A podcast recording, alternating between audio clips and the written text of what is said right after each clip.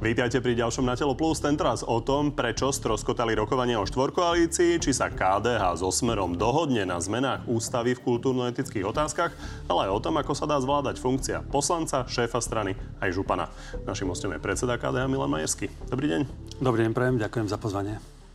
Dostaneme sa aj k tým funkciám, ako to chcete zvládať. Ale poďme pekne po poriadku a začneme vlastne tým, prečo vlastne tak rýchlo padla tá vaša alternatíva štvorkoalície PS, e, hlas e, KDH, SAS. Toto je analýza Petra Pellegriniho.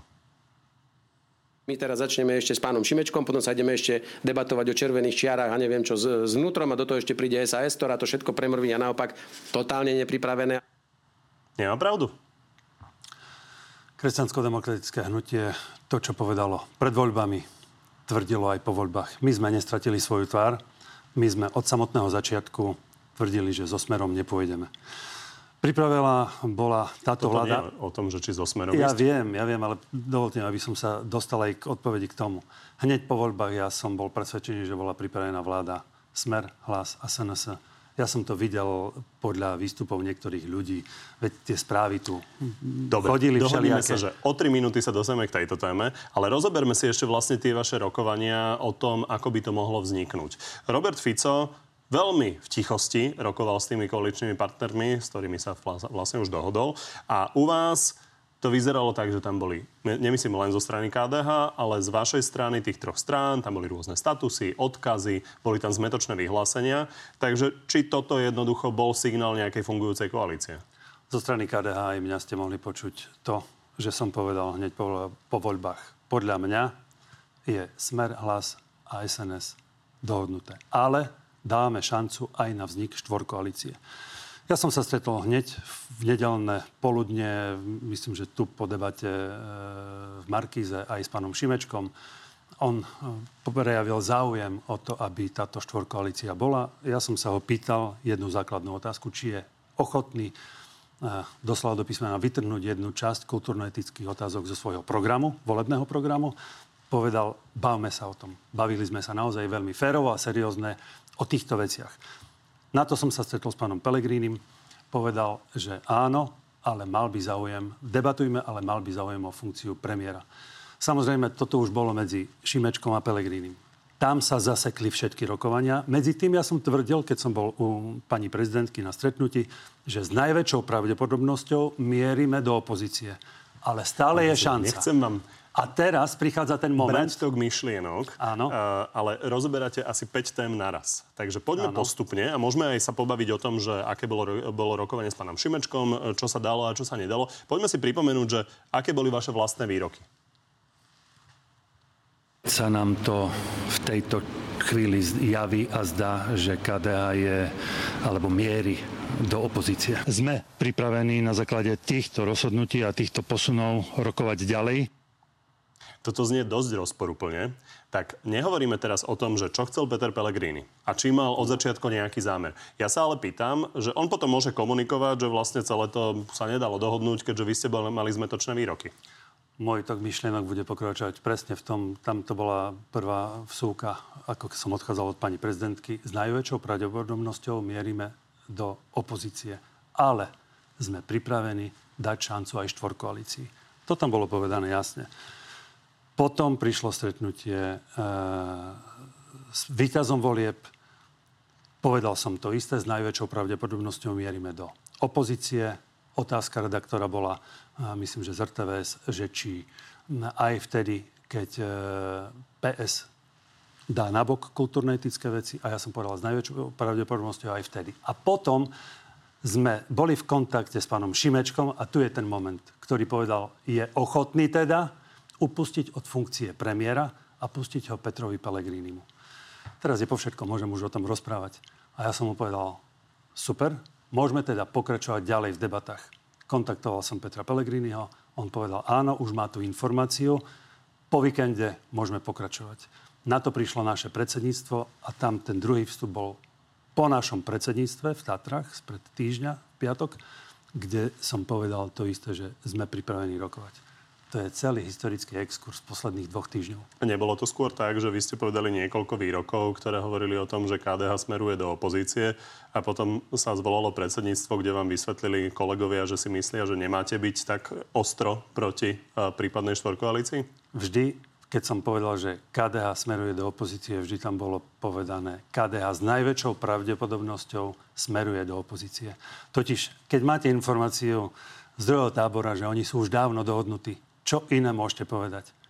Môžete dať šancu druhej alternatíve, ale všetko nasvedčuje tomu, že oni sú už dohodnutí.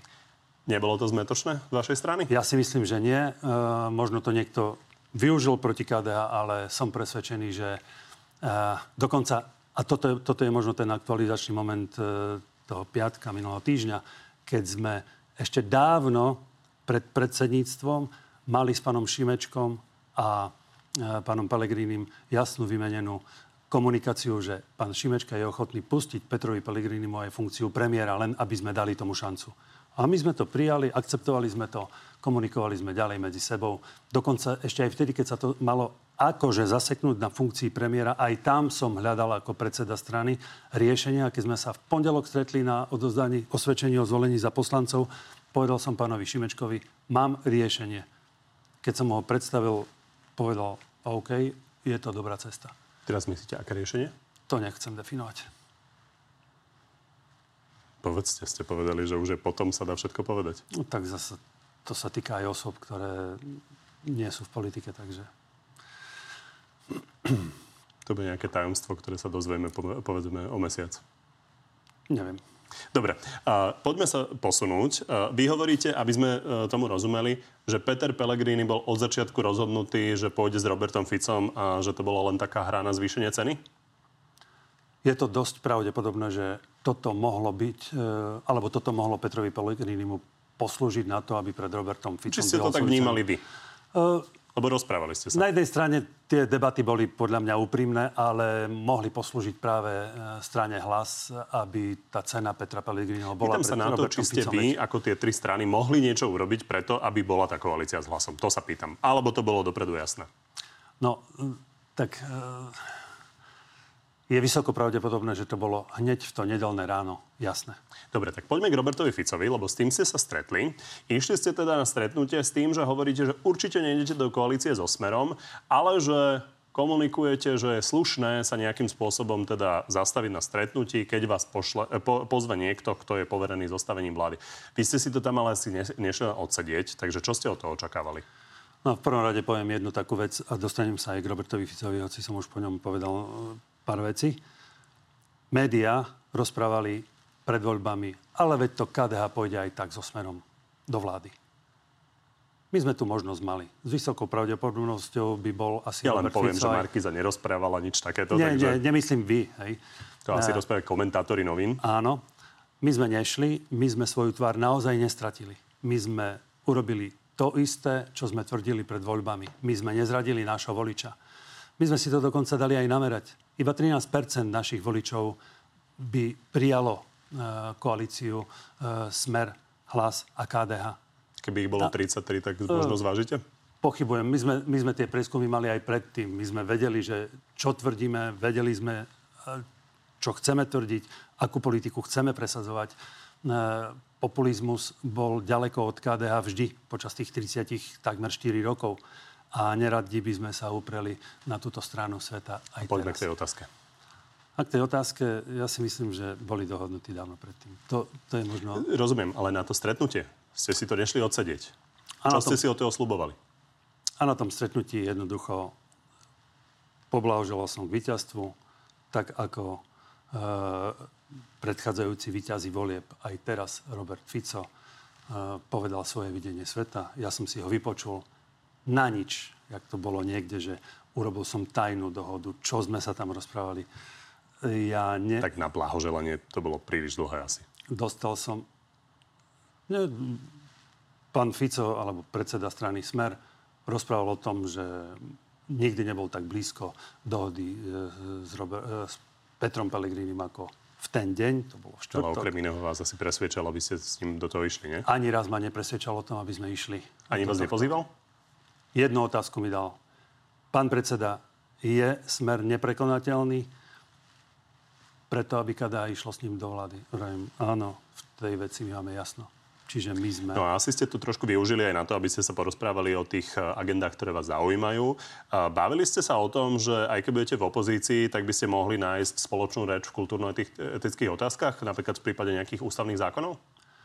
Uh, pán Fico, uh, Robert Fico, uh, predseda Smeru, rozprával aj o týchto veciach. Ja som mu nepovedal nič s tým, že tam dodáme hlasy, ak to niekto tiež publikoval niekde, že my tam čo budeme vám ponúkal, hlasovať. čo nebudeme, vám prípada, nič nám že neponúkal, prichádza do úvahy. Nič nám nedával, nič, my, nič sme nedávali my jemu. Ja som Rozumiem, si ho vypočul, téma to teraz, bolo že aká téma, ktorú by on nastolil, je pre vás zaujímavá? On rozprával o obsadení jednotlivých ministerstiev. Nie, myslím strán, kultúrno-etické otázky. Napríklad, vymyslím si, keby prišla nejaká iniciatíva s ústavným zákonom, ktorý by uh, zakázal adopcie uh, homosexuálnym pármi, tak uh, tam sa dohodnete na tom? Predpokladám, že zasadne poslanecký klub KDH. Tam Rozprávali sa, ste sa už o tom? Uh, teraz S myslíte pánom posled- Ficom? Pán Fico o tom rozprával, áno. O tejto konkrétnej otázke? O tejto konkrétnej otázke. A čo ste mu na to povedali? Nič. Nič. My, my to máme v programe, my sme to mali v našich e, možno aj víziách, ale určite som mu nepovedal to, že my za to zahlasujeme, my dodáme hlasy alebo niečo. Pán predseda, tak čo pán bolo Fico rozprával a vy ste mlčali? Vypočul som si ho. Ja som bol na stretnutí s ním, vypočul si, som si ho, to je všetko. Dobre, čiže na tomto sa viete asi dohodnúť. To musí byť otázka e, rokovania na poslaneckom klube KDH. Ja neviem teraz povedať, ako zahlasuje komplet celý klub KDH. Vy za to chvíli- zahlasujete, keď niečo takéto koalícia prinesie. Je pravdepodobné, že ja ako osoba za to zahlasujem. A pýtam sa na to, či je možné, že by ste to vymenili za nejakú inú agendu, ktorá vám nie je úplne vzdialená, ale zároveň je blízka práve napríklad Ja si Smeru. myslím, že obchod so životom nikdy nedopadol dobre. Tak ako bol, bola politická strana KDH pred e, rokmi obviňovaná, že čo to urobil Figel a KDH za obchod s, so Smerom vtedy, keď vládli. No nebol to žiaden obchod. Za nič sme to nevymenili. Jednoducho ochrana manželského zväzku medzi mužom a ženou bola pre nás kľúčová. Navrhli sme to, bolo to schválené, článok 41 ústavy platí, manželstvo medzi mužom a ženou je chránené a to je všetko. Dobre. Nič KDH Aby za to sme to nemalo. nepredlžovali, Viete, čo malo za to KDH? Že najbližšie volebné obdobie sa nedostalo do parlamentu. Dve volebné obdobie Takže- bolo KDH mimo. Keď príde iniciatíva zo strany vládnej koalície dať do ústavy zákaz e, rovnako pohľavným párom mať adoptované deti, tak vy za to zahlasujete osobne a uvidíte ako klub. Uvidíme to potom. Rozumiem. A je vylúčené, že by to KDH spojilo napríklad s nejakou iniciatívou, ktorá by sa zase páčila Smeru a že by ste im to za výmenu podporili? To by som vôbec teraz netvrdil. Predbiehame aj dobu, Či je to aj možné? čas. Ja si myslím, že my nebudeme robiť obchod s takýmito vecami. Som o tom presvedčený. Dobre, tak poďme teraz na uh, PS, to je teda ten opačný tábor, a v tých kultúrno-etických otázkach. A k tým rokovaniam ste povedali aj toto. Môže tá druhá koalícia stroskotať aj na napätí medzi liberálmi a konzervatívcami? Môže. Na druhej strane vy ste povedali o tých registrovaných partnerstvách a ďalších kultúrno-etických otázkach, že tam vidíte možnú dohodu.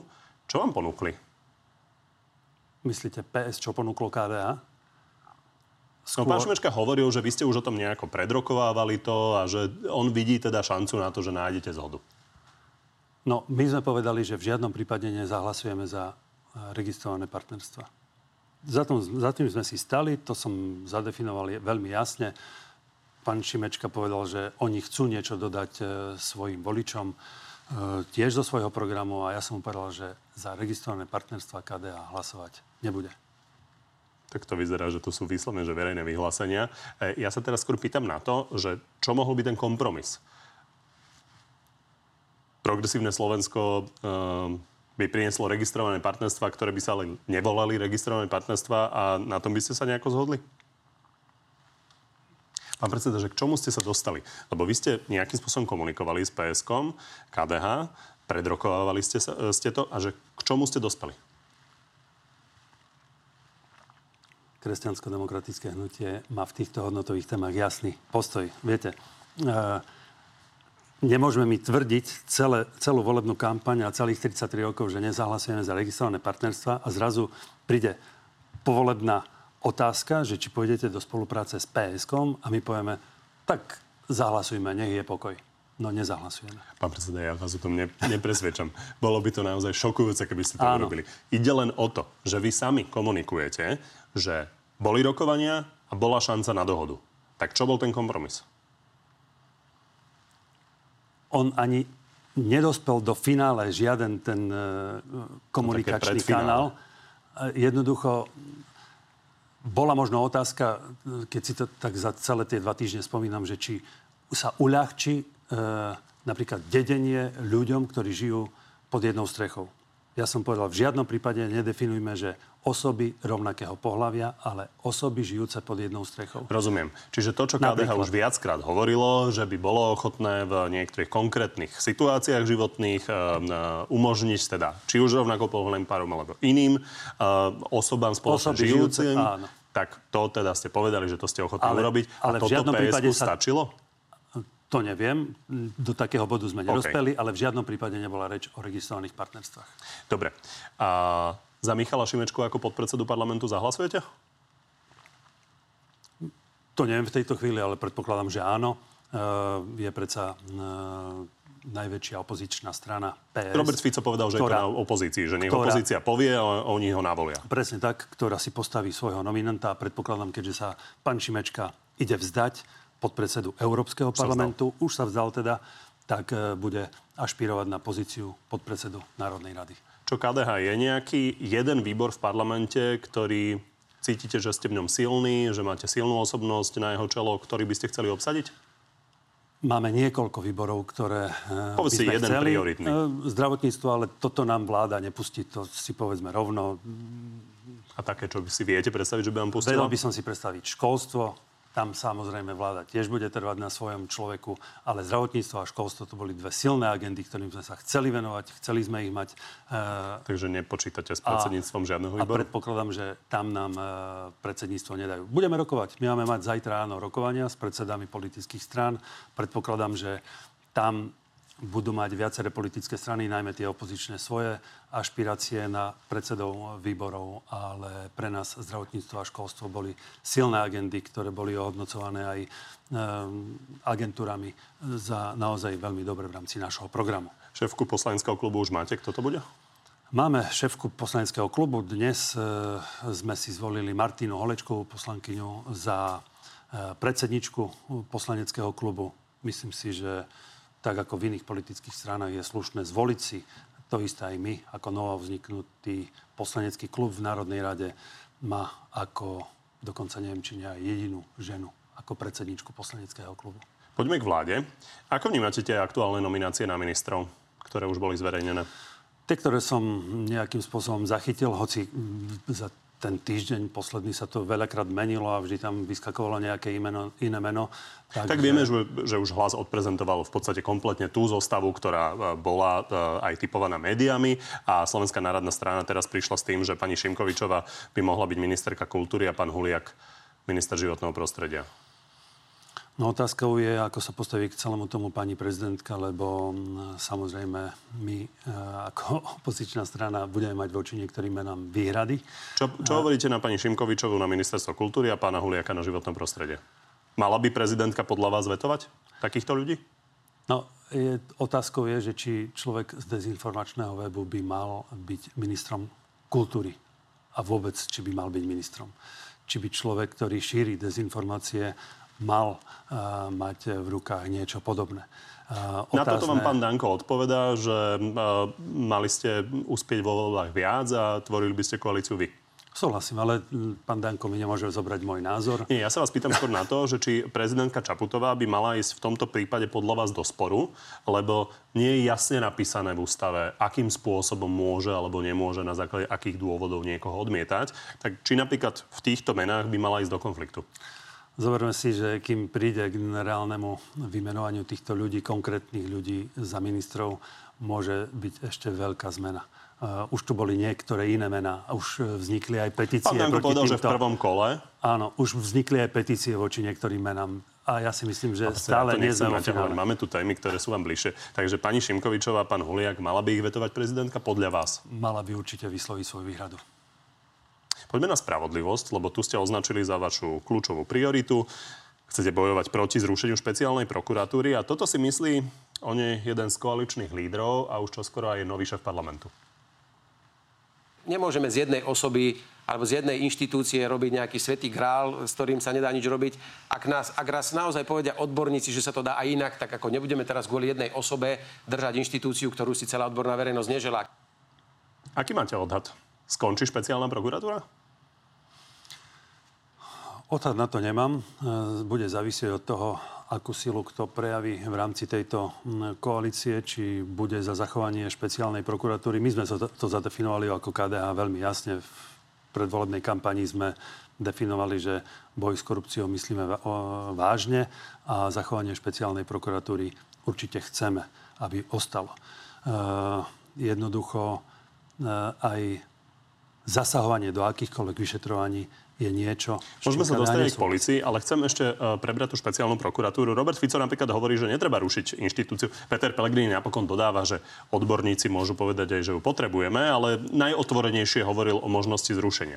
Robert Fico hovorí nerušiť inštitúciu, len treba dať preč pána Lipšica a zo pár ďalších prokurátorov. No ono to, to je tak, e, že zružme prokuratúru, lebo niektorým sa nepáči Žilinka. Zružme špeciálnu prokuratúru, lebo niektorým sa nepáči e, Lipšic. Tak e, moment. Keď niekto má výhrady voči tomu, že sa e, na generálnej prokuratúre používa nesprávnym spôsobom 363, tak dá sa upraviť používanie 363. Nemusíme hneď rušiť e, generálneho prokurátora zobrať mu možno niektorú časť kompetencie, nech o tom nerozhoduje sám, ale nech rozhoduje gremium prokurátorov, dajme tomu 5 alebo 7. Pri To špeciálnej... vy v programe, A my to máme ale v programe, koalícia sa tak. rozhodne toto nechystá urobiť, takže poďme tej Koalícia sa špeciálnej to- prokuratúre. špeciálna- Keby to nebolo o tom, že zrušiť inštitúciu, ale iba dať preč zo pár prokurátorov z nej, napríklad aj šéfa, ktorý má 7-ročné funkčné obdobie, čo vy na to? Ja si myslím, že pri odhalených e, zločinoch, aj pri korupčných kauzach, e, ktoré aj špeciálna prokuratúra e, zrealizovala, myslím, že vyše 80 prípadov bolo zdokumentovaných, e, 40 ľudí odsudených, alebo vyše 40 ľudí odsudených, tam je aj úspech. A ak tam je úspech, prečo by sa malo rušiť niečo, čo naozaj ide trestnému činu? Pokr- Pýtam sa na ten posun, nerušiť, iba dať preč tých prokurátorov, ktorých považuje napríklad Smer za tých, ktorí sa nesprávali správne. v úvodzovkách správne. To tvrdí Smer. Ja by som tam nechal aj... Čo máme od KDH očakávať v tej téme? Ako sa k tomu postavíte, keď k tomu tu dôjde? Lebo hovoríte, že to bola jedna z vašich červených čiar, kľúčová Presne vec. tak. Tam, tam smer narazí na KDH. Tak ako aj na, ostatné, aj na ostatné opozičné strany. Predpokladám, že oni tiež nebudú chcieť e, súhlasiť so smerom, ak to predloží. Jasné. A čo Takže znamená tom- narazí? Určite nebudeme hlasovať so smerom. A keď si to odhlasujú, tak to budete musieť akceptovať. Keď budú mať na to 75 poslancov. 6.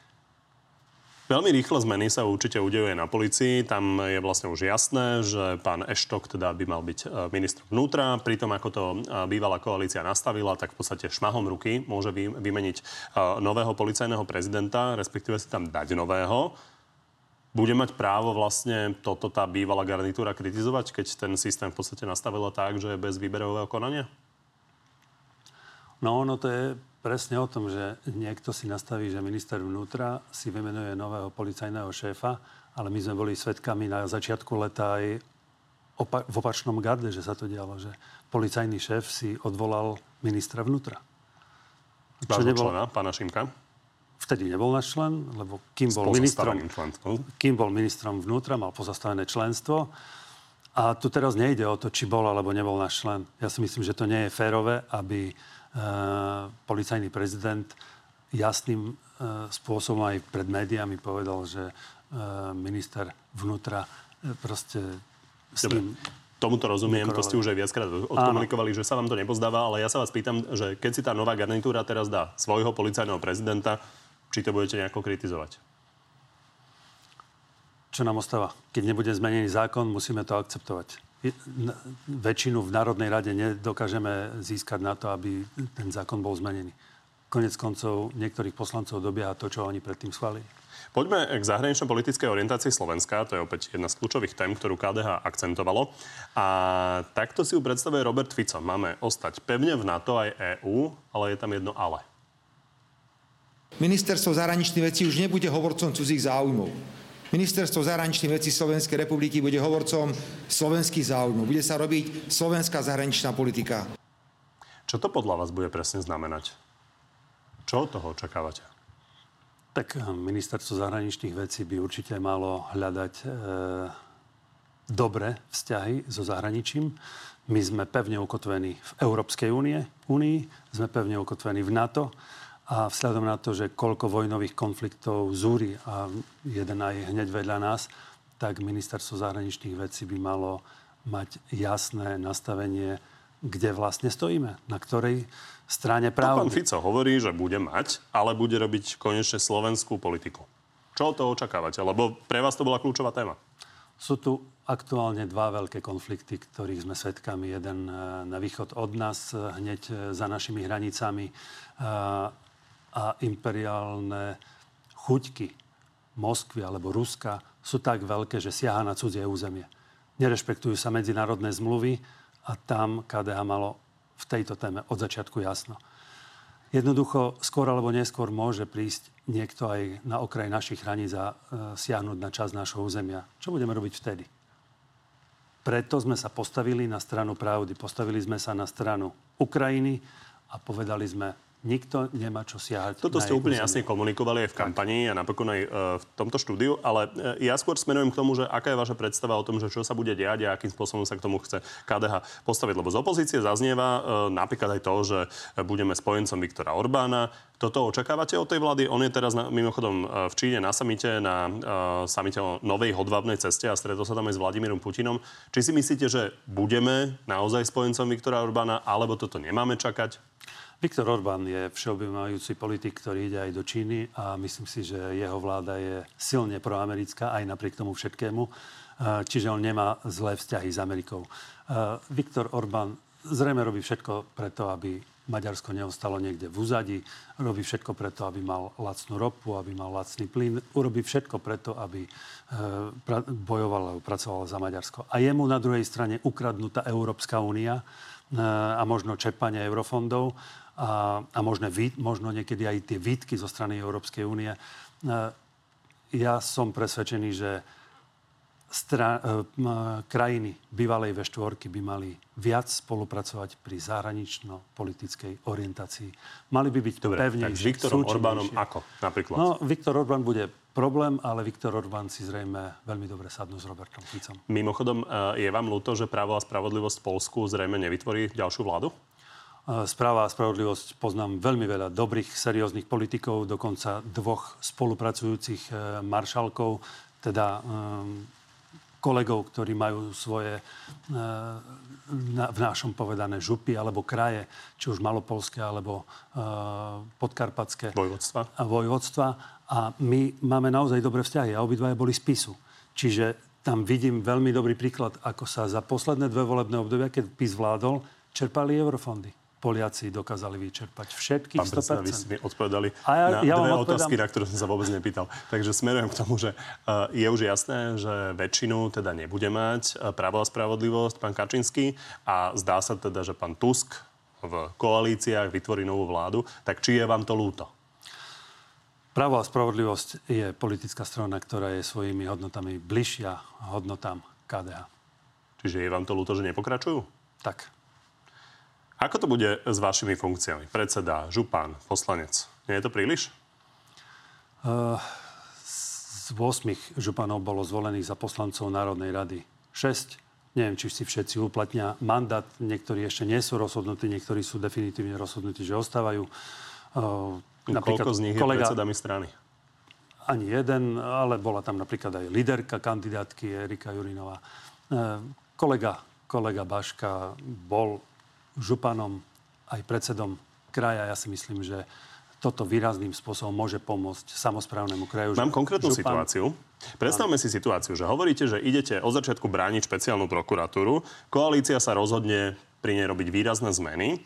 Bude tam kolobeh tlačoviek jedna za druhou a vy budete mať povinnosti a, v Prešove, budete mať dôležité zastupiteľstvo, kde sa treba bude rokovať o rozpočte. Čo urobíte?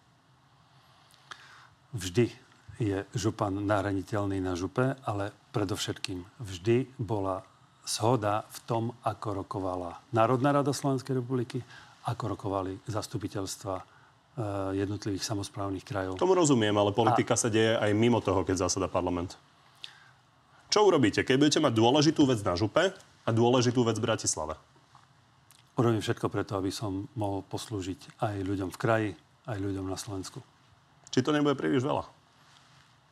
Zvládli to iní župani, zvládnem to aj ja. Poďme teraz na ďalšie voľby, ktoré nás čakajú. A to sú prezidentské. Toto povedalo v nedelu Andrej Danko. Prekvapilo by vás, keby Peter Pellegrini sa rozhodol kandidovať napokon na prezidenta? Nie. Vás? Nie. Nie, tak e, treba si odpovedať trošku komplexnejšie. Celý čas to smerovalo k tomu, že predpokladám aj ja, že Peter Pellegrini nakoniec bude kandidovať. Hoci viackrát to povedal, že neašpiruje na túto pozíciu, lebo ešte zo svojho veku sa cíti niekde inde. Ale ja si Ja myslím, som sa ho tu na to pýtal, že či je možné, bude. že pred Vianocami si to rozmyslí. Povedal, že o tom sa budeme bať pred Vianocami. A to je asi aj moja odpoveď. Všetko smeruje k tomu, že zrejme ho politické strany, ktoré, s ktorými bude teraz v koalícii, podporia na to, aby išiel do toho a bude silným protikandidátom pánovi Korčokovi alebo možno ďalším, neviem koľkým. Pána Pellegriniho asi nebudete podporovať? To KDH ešte nemá zodpovedané. Aj pána Pellegriniho by si mohli podporiť? To nepredpokladám, ale nemá zodpovedané, koho bude podporovať. Tak Lebo vy ste povedali, že chcete vlastného kandidáta. To som pochopil, že je vaše stanovisko. A, tak je 5 mesiacov pred voľbami. Tak toto bude. to ešte nemáme uzavreté. Na poslednej rade KDH, ktorú sme mali tento víkend, posledný víkend v Poprade, sme túto otázku neriešili, ne- nevenovali sme sa tomu. Ja predpokladám, že najbližšie týždne možno príde na stôl najprv predsedníctva, potom jednotlivých krajov a potom aj celoslovenskej rady aj táto otázka. Pán predseda, ja som si úplne istý, že vy máte na mysli, ako by sa to dalo urobiť, keďže naozaj zostáva veľmi málo času na kampaň. Tie voľby do toho vstúpili, tie parlamentné predčasné. Takže poďme vylúčovacou metodou. Viacnásobný kandidát František Mikloško, to už nebude, to stále platí? František Mikloško kandidovať na prezidenta nebude, povedal nám to aj na predsedníctve, povedal to aj verejne, takže František Mikloško kandidovať nepôjde. Potom vaša manželka, europoslankyňa Miriam Lexman, tu ste tiež vylúčili. Prečo mimochodom Ja som ju nevylúčil, prepačte. vylúčili? Toho predpokladám, že vylúčila ona, že nepôjde kandidovať, ale... Pán predseda, nemyslím si, že je taká úvaha. 15.6. v Nátelo ste to povedali. Dobre, ale to... Neberte ma teda za slovo, ale ako môžem vylúčiť moju manželku a europoslankyňu Miriam, ktorá ešte, keď sme ešte ako v rámci KDH nerokovali o tejto otázke. My keď budeme o tom rokovať, povieme si, že nejde do toho, vtedy poviem, uh, Miriam Lexman do toho nejde. Nemyslím si, že je taká úvaha. Znie, že teda Miriam Lexman to nebude. Ale povedal som, že nepôjde kandidovať. Nepovedal som to ani raz. Čiže možno pôjde. Nepovedal som ani to, že pôjde. Jednoducho nechajme tomu priestor. A ten priestor tu máme. Nechajte nás tiež v No, pokoji prečo ste rokovať. vtedy povedali, Debata- prečo ste vtedy nepovedali toto, že možno uvidíme, Možno zvážime? uvidíme. Tak zreálňujem svoju odpoveď práve teraz. Rozumiem. A je KDH pripravené na to mať ženu kandidátku? Tak keď KDH je pripravené na to mať predsedničku poslaneckého klubu KDH v Národnej rade ženu, prečo by sme nemohli mať kandidátku aj ženu? Pýtam sa len na to, ste konzervatívna strana, zaujíma ma, ako nad tým uvažujete. Ešte mi to vychádza, že jeden z favoritov by mohol byť novozvolený poslanec a aktivista pán Čaučík. On mal napokon eh, tretie najvyššie, tretí najvyšší počet krúžkov. To je možné? My sme s Marianom Čaučikom uh, debatovali o tejto možnosti aj pred uh, posled, poslednými... V 2018? 2018, presne tak. Uh, on bol pripravený dať svoje meno do tejto súťaže o post prezidenta. V konečnom dôsledku sme sa rozhodli ináč. Celoslovenská rada podporila v konečnom dôsledku Františka Mikloška. Takže to sme že- si vyjasnili, že čo bolo v 2018. Teraz sa Nevylučujem, pýtam že na tento rok. Mároš Čaučík bude kandidovať, ale je to predčasné. My to musíme najprv v našich orgánoch. My nie sme politická Rozumiem. strana, že Čiže teraz... pán Čaučík aj pani Lexman sú mená, o ktorých sa dá baviť. Dajme tomu. Dobre, tak vám ďakujem, že ste prišli. Ďakujem aj ja za pozvanie. Z dnešného Na telo plus je to všetko. Pri ďalšom sa vidíme opäť v útorok o 14. na životu na TV novinách, alebo si nás nájdete v archíve a na podcastoch. Príjemné popol- popoludne ešte.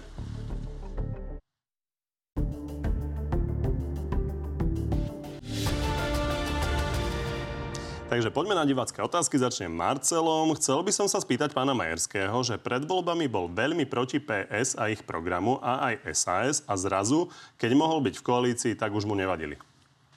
Z PS sme si vydiskutovali mnohé veci, najmä tie, ktoré nás e, možno rozdeľovali. A tam sme mali aj jasnú, ale jasnú podmienku. Kultúrno-etické otázky budú musieť ísť, budú musieť ísť bokom. A PSK sa postavilo k tomu, myslím si, že veľmi férovo a seriózne.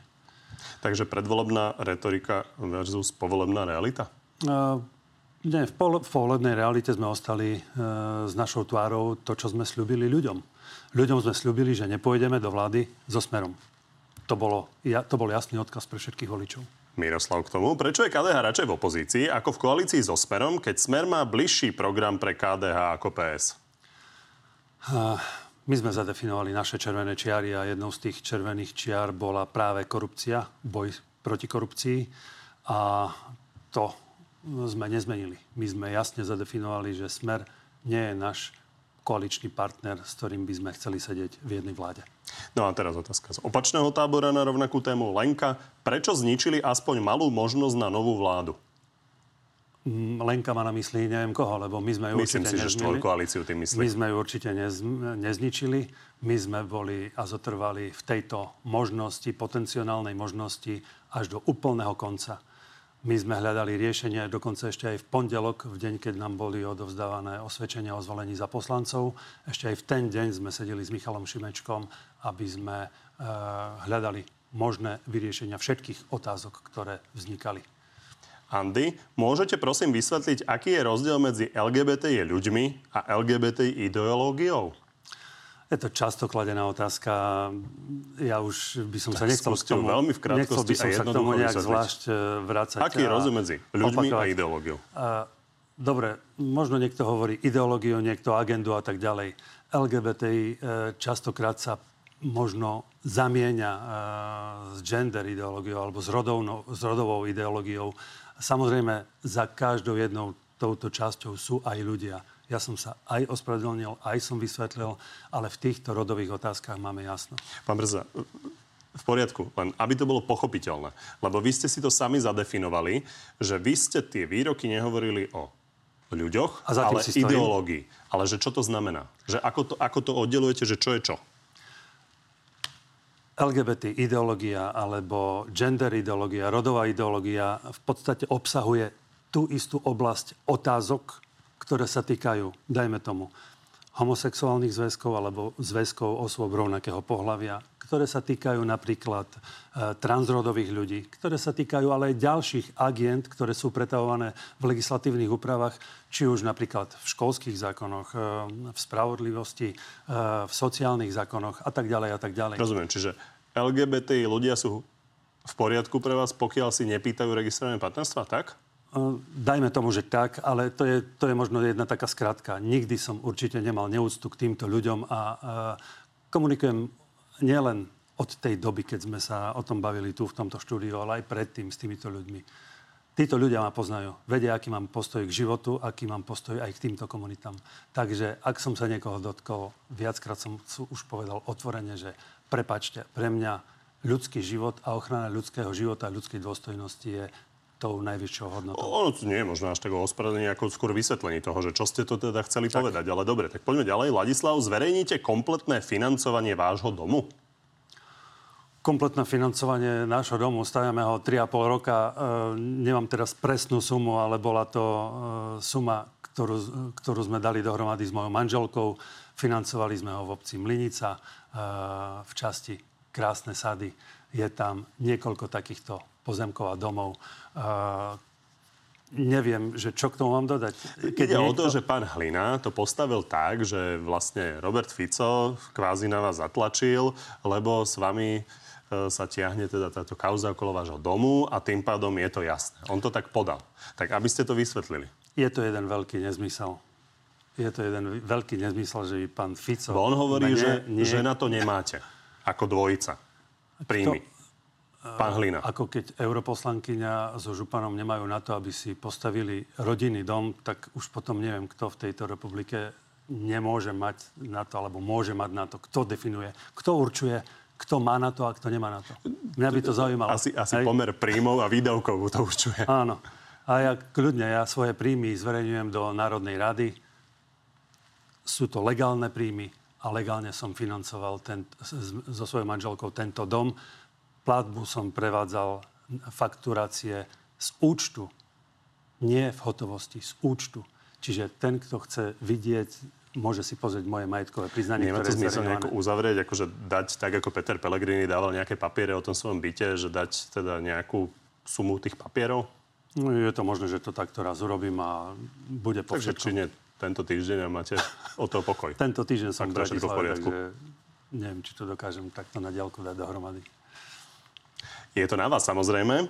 Uh, poďme na ďalšiu otázku. Alex, bude tichou koalíciou v opozícii? Vymení pár hlasov pre Fica za presadenie kultúrno-etických otázok? No, tichou opozíciou určite nebudeme budeme e, opozíciou, ktorá si plne, bude plniť svoju úlohu v Národnej rade.